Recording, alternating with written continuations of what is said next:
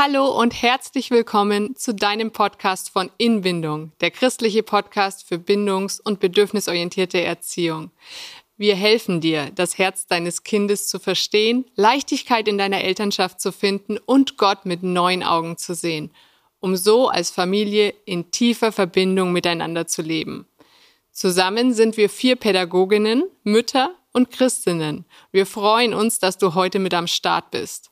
Heute sind wir zu dritt Sonja Eizenberger, Anna Born und ich, Julia Wanicek, und wir sprechen über das Thema Generationenkonflikt, Erziehung früher und heute.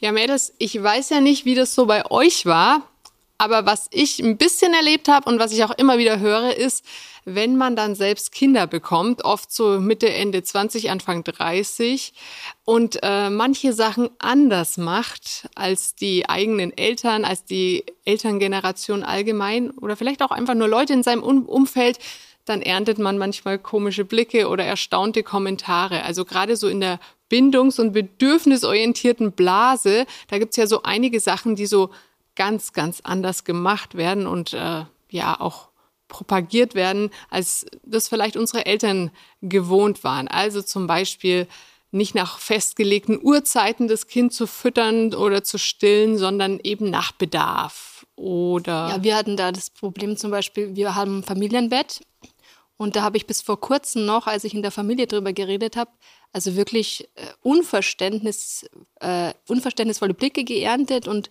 wie was? Huh? Ja, genau. Kinder schlafen dauerhaft bei euch? Ja, genau. Kinder im Familienbett, äh, nicht im eigenen Zimmer, im eigenen Bett. Ja, keine Ahnung. Oder man lässt das Kind nicht ausschreien, sondern man geht immer hin und genau. erfüllt die Bedürfnisse des Kindes und guckt ja, genau. immer nach dem Kind. Also wo dann äh, muss man doch mal schreien lassen oder solche Kommentare auch kommen äh, können. Genau. Genau. Und, und manchmal ist das ein bisschen schwierig, weil ähm, wir vielleicht sogar dann dazu tendieren, den Großeltern zu sagen, äh, ja, ich möchte das bitte anders machen. Also äh, bitte achtet darauf, dass das und das dann so ist. Und das ist äh, ja oder man hat schwierig. Angst oder Sorge, richtig das Kind bei den Großeltern zu lassen. Ja, das, das kommt auch hin, weil man, weil man so konträr ist in, in, der, in der Auffassung, wie man dann äh, damit ja, umzugehen hat. Ähm, Bevor wir darüber reden, was denn für mögliche Reaktionen ihr kennt oder vielleicht sogar selbst erlebt habt von euren Eltern, den Großeltern unserer Kinder sozusagen, Nochmal ein Hinweis, die alten Podcast-Folgen könnt ihr natürlich im Podcast äh, hören, auf den Podcast-Plattformen, aber ihr könnt sie auch in der Mediathek bei Hope TV euch immer wieder anschauen. Die sind dort verfügbar. Okay, aber was für Reaktionen gibt's denn beispielsweise von den Großeltern? Ja, also zum einen könnte es, könnte es spöttisch sein oder beleidigend oder ähm, ja, ein bisschen sich lustig machen darüber.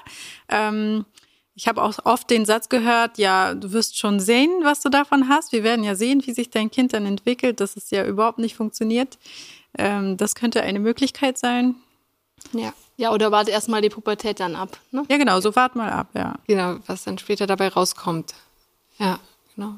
Also ich hatte sogar in meinem Urgroßelternumfeld. Also da war es ganz, ganz schwierig. Also da, wir waren da sehr oft dort mit unseren Kindern und wir haben versucht, die Dinge anders zu machen. Und ähm, ja, mein Opa vor allem, der ist jemand, der hat dann versucht, die Verantwortung zu übernehmen. Der, der dachte dann so, ja Mädchen, du hast keine Ahnung, wie man das macht, ja, also lass mich mal. Und er ist dann da wirklich immer reingekrätscht. Für mich war das sehr ähm, verletzend in dem Moment und auch irgendwie übergriffig, aber ich konnte mich dem manchmal auch gar nicht so erwehren. Und dann kamen wir aber an den Punkt, weil wir haben es immer wieder anders gemacht, auch mein Mann, dass er dann wirklich also eine ehrliche Ratlosigkeit hatte. Der meinte mit seinen 90 Jahren, ja, aber wir haben es doch immer so gemacht. Ja, wie, ja. wie macht man es denn dann? Oder es hat doch funktioniert immer. Ja. ja, wie? Wie willst du es denn anders überhaupt machen? Also die genau. überhaupt die sich vorstellen können, dass es überhaupt anders glücken könnte oder dass es überhaupt Sinn machen könnte, das, das anders zu machen. Und ich glaube, dass den Großeltern da durch das reine Beobachten, in deinem Fall war es jetzt Urgroßeltern, aber trotzdem äh, bewusst wird, okay, die machen das komplett anders und manchmal wird ihnen bewusst, so unterschwellig, was sie verpasst haben was sie vielleicht mit ihren Kindern in dieser Tiefe, in dieser Enge der Beziehung gar nicht erleben konnten, weil sie da ja ganz anders das erlebt haben, ganz anderen Umfeld. Sagen wir gleich noch was dazu.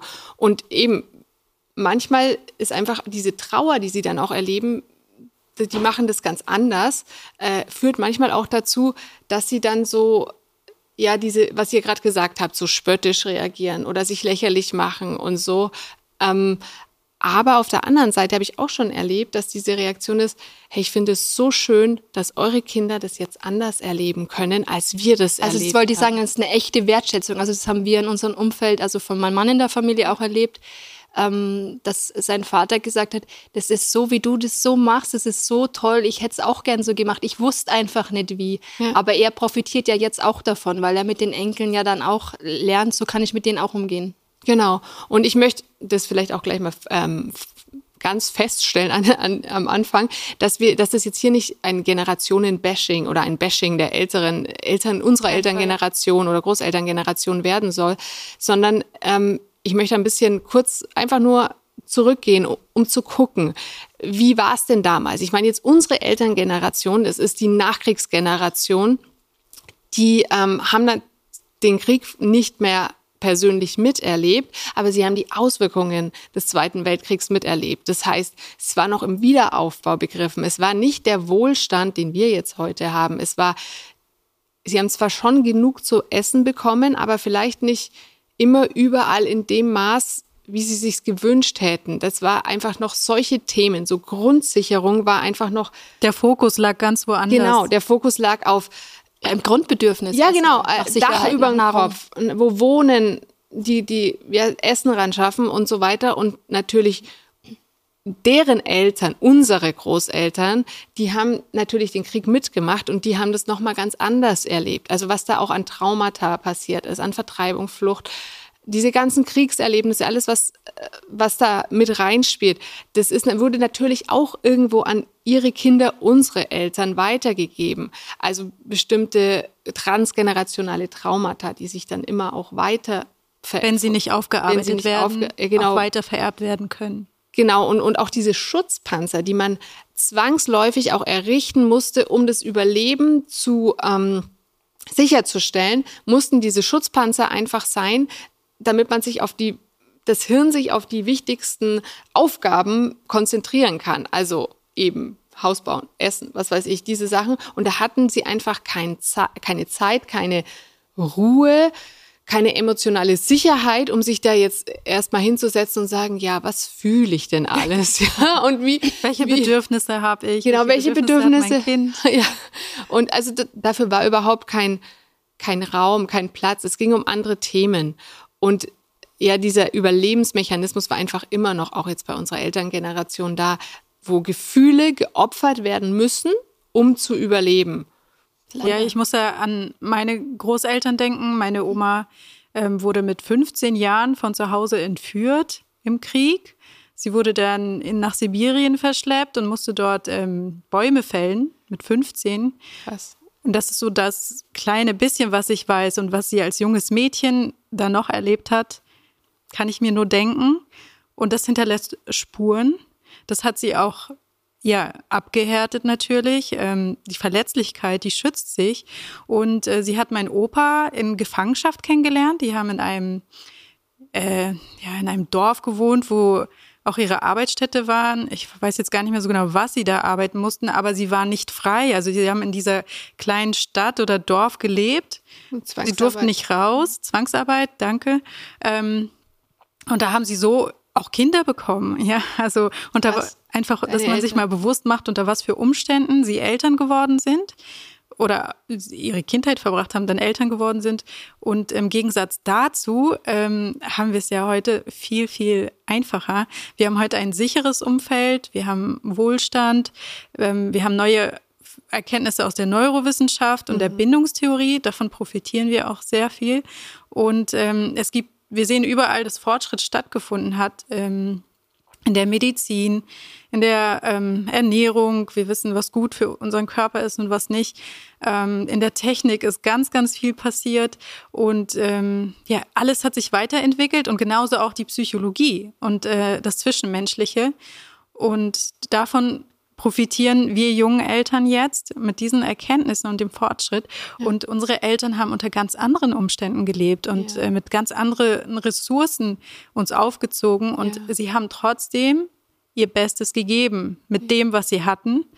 Und ähm, genau, sie hatten diesen Mangel an wissenschaftlichen genau. Erkenntnissen oder transgenerationale Trauma genau. oder die gesellschaftlichen Normen waren ja auch. Genau, ich wollte gerade sagen, weil du gesagt hast, Psychologie hat sich verändert. Was war denn damals? Also wie, wie Psychologie, Traumaforschung hat sich auch, ja. es kommt immer mehr da Erkenntnisse. Genau, und damals auch die Kindererziehung war ja ganz anders.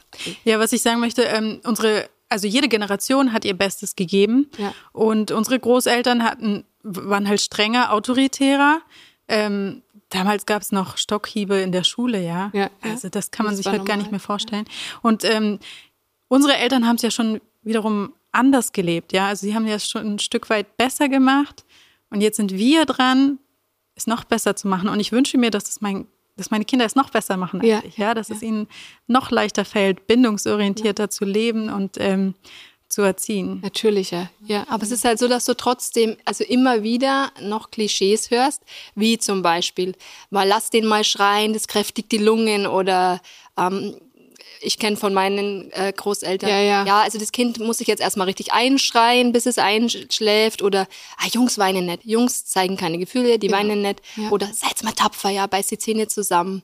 Oder ach, bist wieder eine kleine Heulsuse. Ja. Und die Frage ist, wo das herkommt. Ja, und da, wenn wir tiefer schauen, dann kommen viele dieser Vorgehensweisen eigentlich aus dem Nationalsozialismus und fußen auf der Johanna Hara. Das war quasi eigentlich eine Lungenärztin, ja, mhm. keine Psychologin, aber sie galt eben als Erziehungsexpertin, ja und hat dann quasi 1934 einen Ratgeber veröffentlicht, der hieß Die deutsche Mutter und ihr erstes Kind. Und das mhm. hat jede Mama bekommen zur Geburt des ersten Kindes, ja. Mhm. Und was da drin stand, das ist schon, also es ist schon mächtig und krass, ja.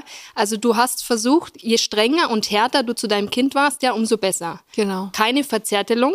Ja, vor allem, also ich erinnere mich, ich habe auch schon Passagen daraus gelesen und da sagt sie ganz klar auch, dass die Kinder dass man denen nicht zum Guten ständig Küsse geben soll oder wenn wenn wenn es zum an die ans Schlafen geht, ja, dass man diese diese genau, Geste.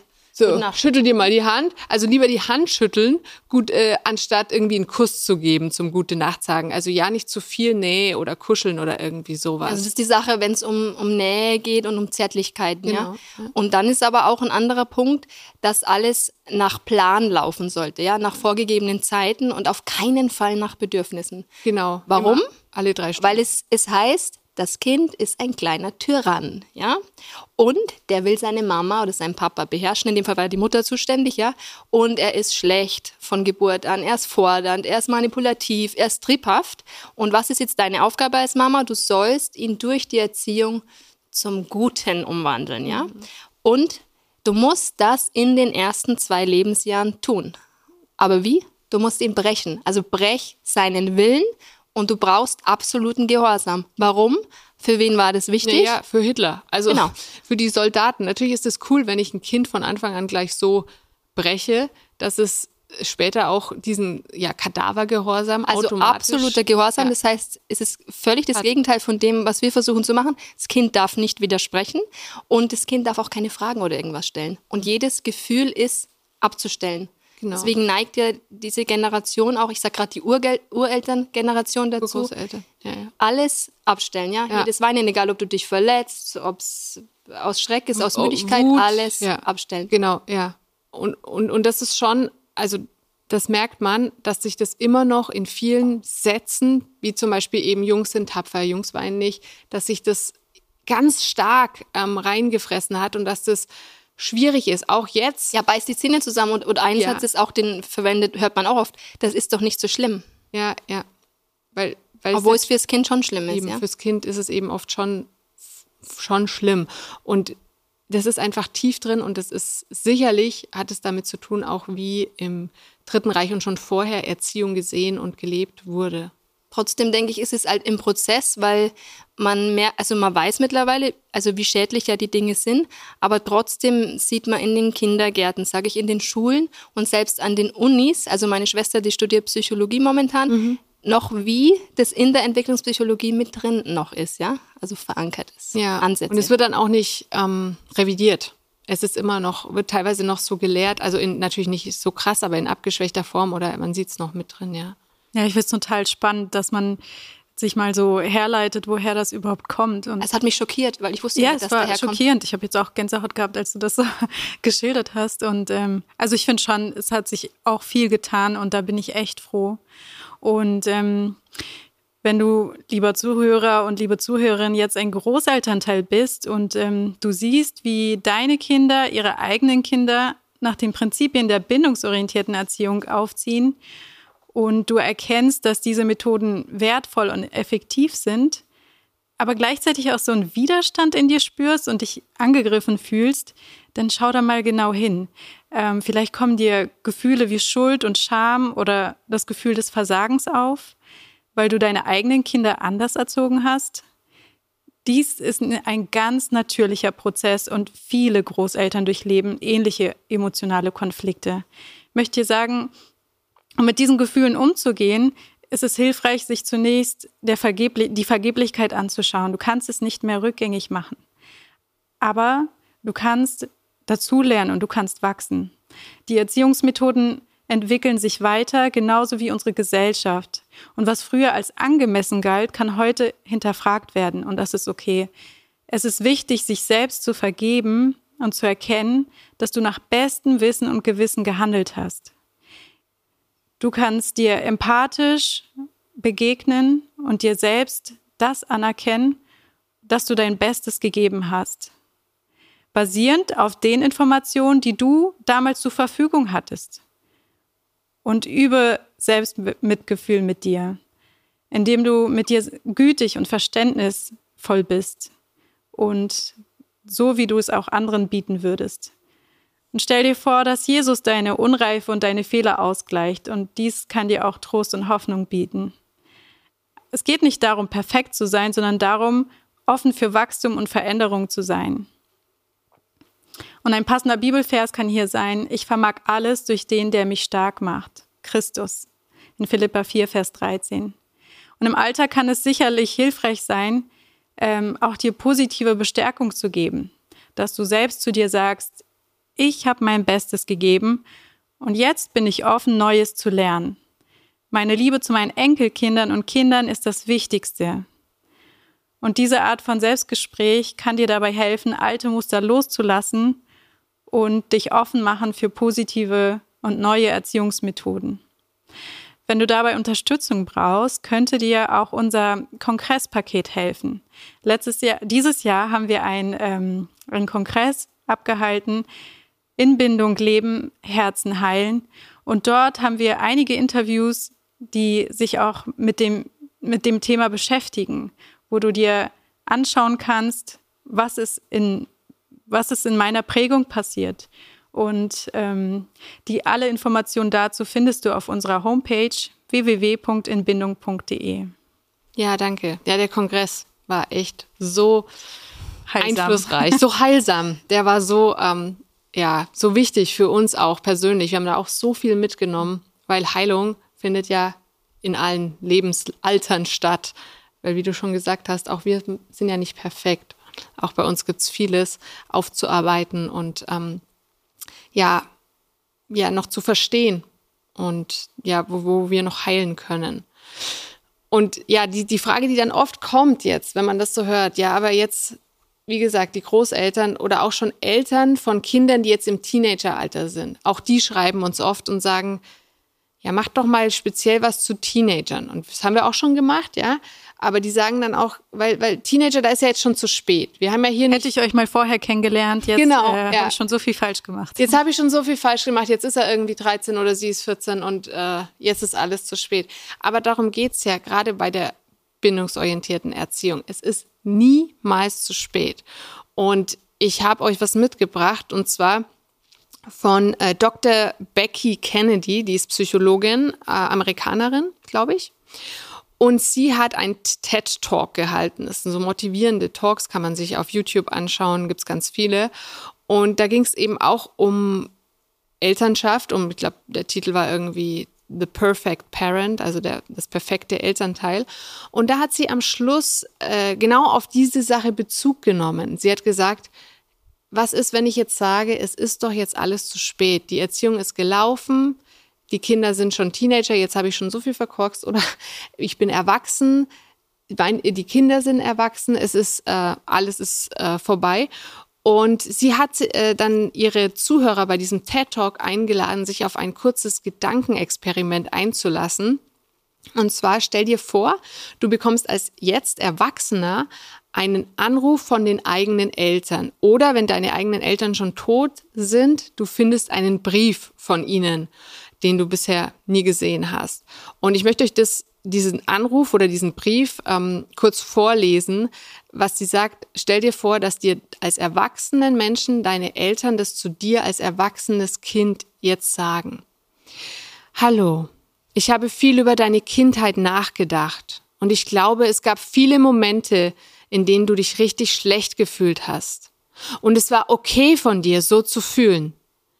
Diese Situationen waren nicht deine Schuld. Ich hatte in diesem Moment mit Dingen zu kämpfen, und wenn ich jetzt zurückreisen könnte, würde ich anders handeln. Ich würde mich erst einmal selbst beruhigen und wäre dann ruhig zu dir gekommen, um dir bei den Dingen zu helfen, mit denen du gerade kämpfst. Es tut mir wirklich leid. Und wenn du je über einen dieser Momente mit mir sprechen möchtest, dann werde ich dir zuhören. Und zwar nicht, um danach alles zu widerlegen, sondern ich möchte dir zuhören, um zu verstehen. Ich liebe dich. Und sie hat gesagt, wenn sie das, diese Übung mit Eltern macht, diesen Brief oder diesen Anruf ähm, äh, zu hören, dann sagen viele Erwachsene reagieren darauf sehr emotional und sagen dann Sachen wie, oh nee, warum heule ich jetzt? Warum muss ich jetzt anfangen zu heulen? Oder sie sagen, okay, meine Kindheit war schwierig und sowas würde jetzt nicht auf einmal alles ändern. Aber es wäre ein Anfang. Es wäre ein erster Schritt, um über diese Sachen vielleicht ins Gespräch zu kommen und Dinge in die richtige Richtung ab jetzt lenken zu können. Und dadurch, dass wir als Erwachsene oder viele Erwachsene so eine Reaktion haben, wenn sie sich das vorstellen, dass ihre eigenen Eltern sowas zu ihnen sagen, ich glaube, da sehen wir, es ist niemals zu spät, ähm, an Sachen zu arbeiten, eine bessere Beziehung zu bekommen, sich äh, ja sich zu versöhnen, ja, ja Vergangenheit. Dinge aus der Welt zu räumen, die vielleicht vorgefallen sind und egal wie alt das Kind ist. Also ob es schon, schon ein Schulkind ist, dann denken die auch schon, manche ist schon zu spät, ich hier äh, Bindung irgendwie hat, hat nie geklappt oder was weiß ich. Oder ob es ein Teenager ist, wo man sagt, ja, habe ich überhaupt, komme ich schon jetzt nicht mehr ran. Oder ob das Kind tatsächlich schon erwachsen ist und vielleicht sogar schon eigene Kinder hat. Ja, also ich denke, deswegen können wir an der Stelle ja mitnehmen, dass Erziehung einfach ein Lernprozess ist, ein Arbeitsprozess ist, der sich immer weiterentwickelt und dass es eben nie zu spät ist, einfach die alten Muster zu durchbrechen und auch neue Wege zu gehen. Und ich denke, das wünschen wir dir, lieber Zuhörer, auch von ganzem Herzen. Ich würde es jetzt so stehen lassen, auch den Brief, dass der wirken kann. Und ja, euch nochmal dran erinnern, wir haben einfach jetzt versucht, über diese verschiedenen Erziehungsstile zu reden, die sich entwickelt haben. Und ähm, es entstehen dadurch Konflikte. Gleichzeitig haben wir Chancen für Verständnis und auch wieder für Wachstum mhm. ja, in jeglicher Hinsicht. Und wir freuen uns auf die nächste Folge, denn da werden wir uns die Bindung näher anschauen. Das Thema wird sein Bindung durch Nähe und Nachahmen, emotionale Entwicklung begleiten. Ja, das war eine Folge von In Bindung, in Verbindung Leben mit meinem Kind, mir selbst und mit Gott. Wir danken dir, dass du dich mit uns zusammen auf den Weg gemacht hast, diesem Ziel näher zu kommen und wir freuen uns, wenn du das nächste Mal wieder mit dabei bist.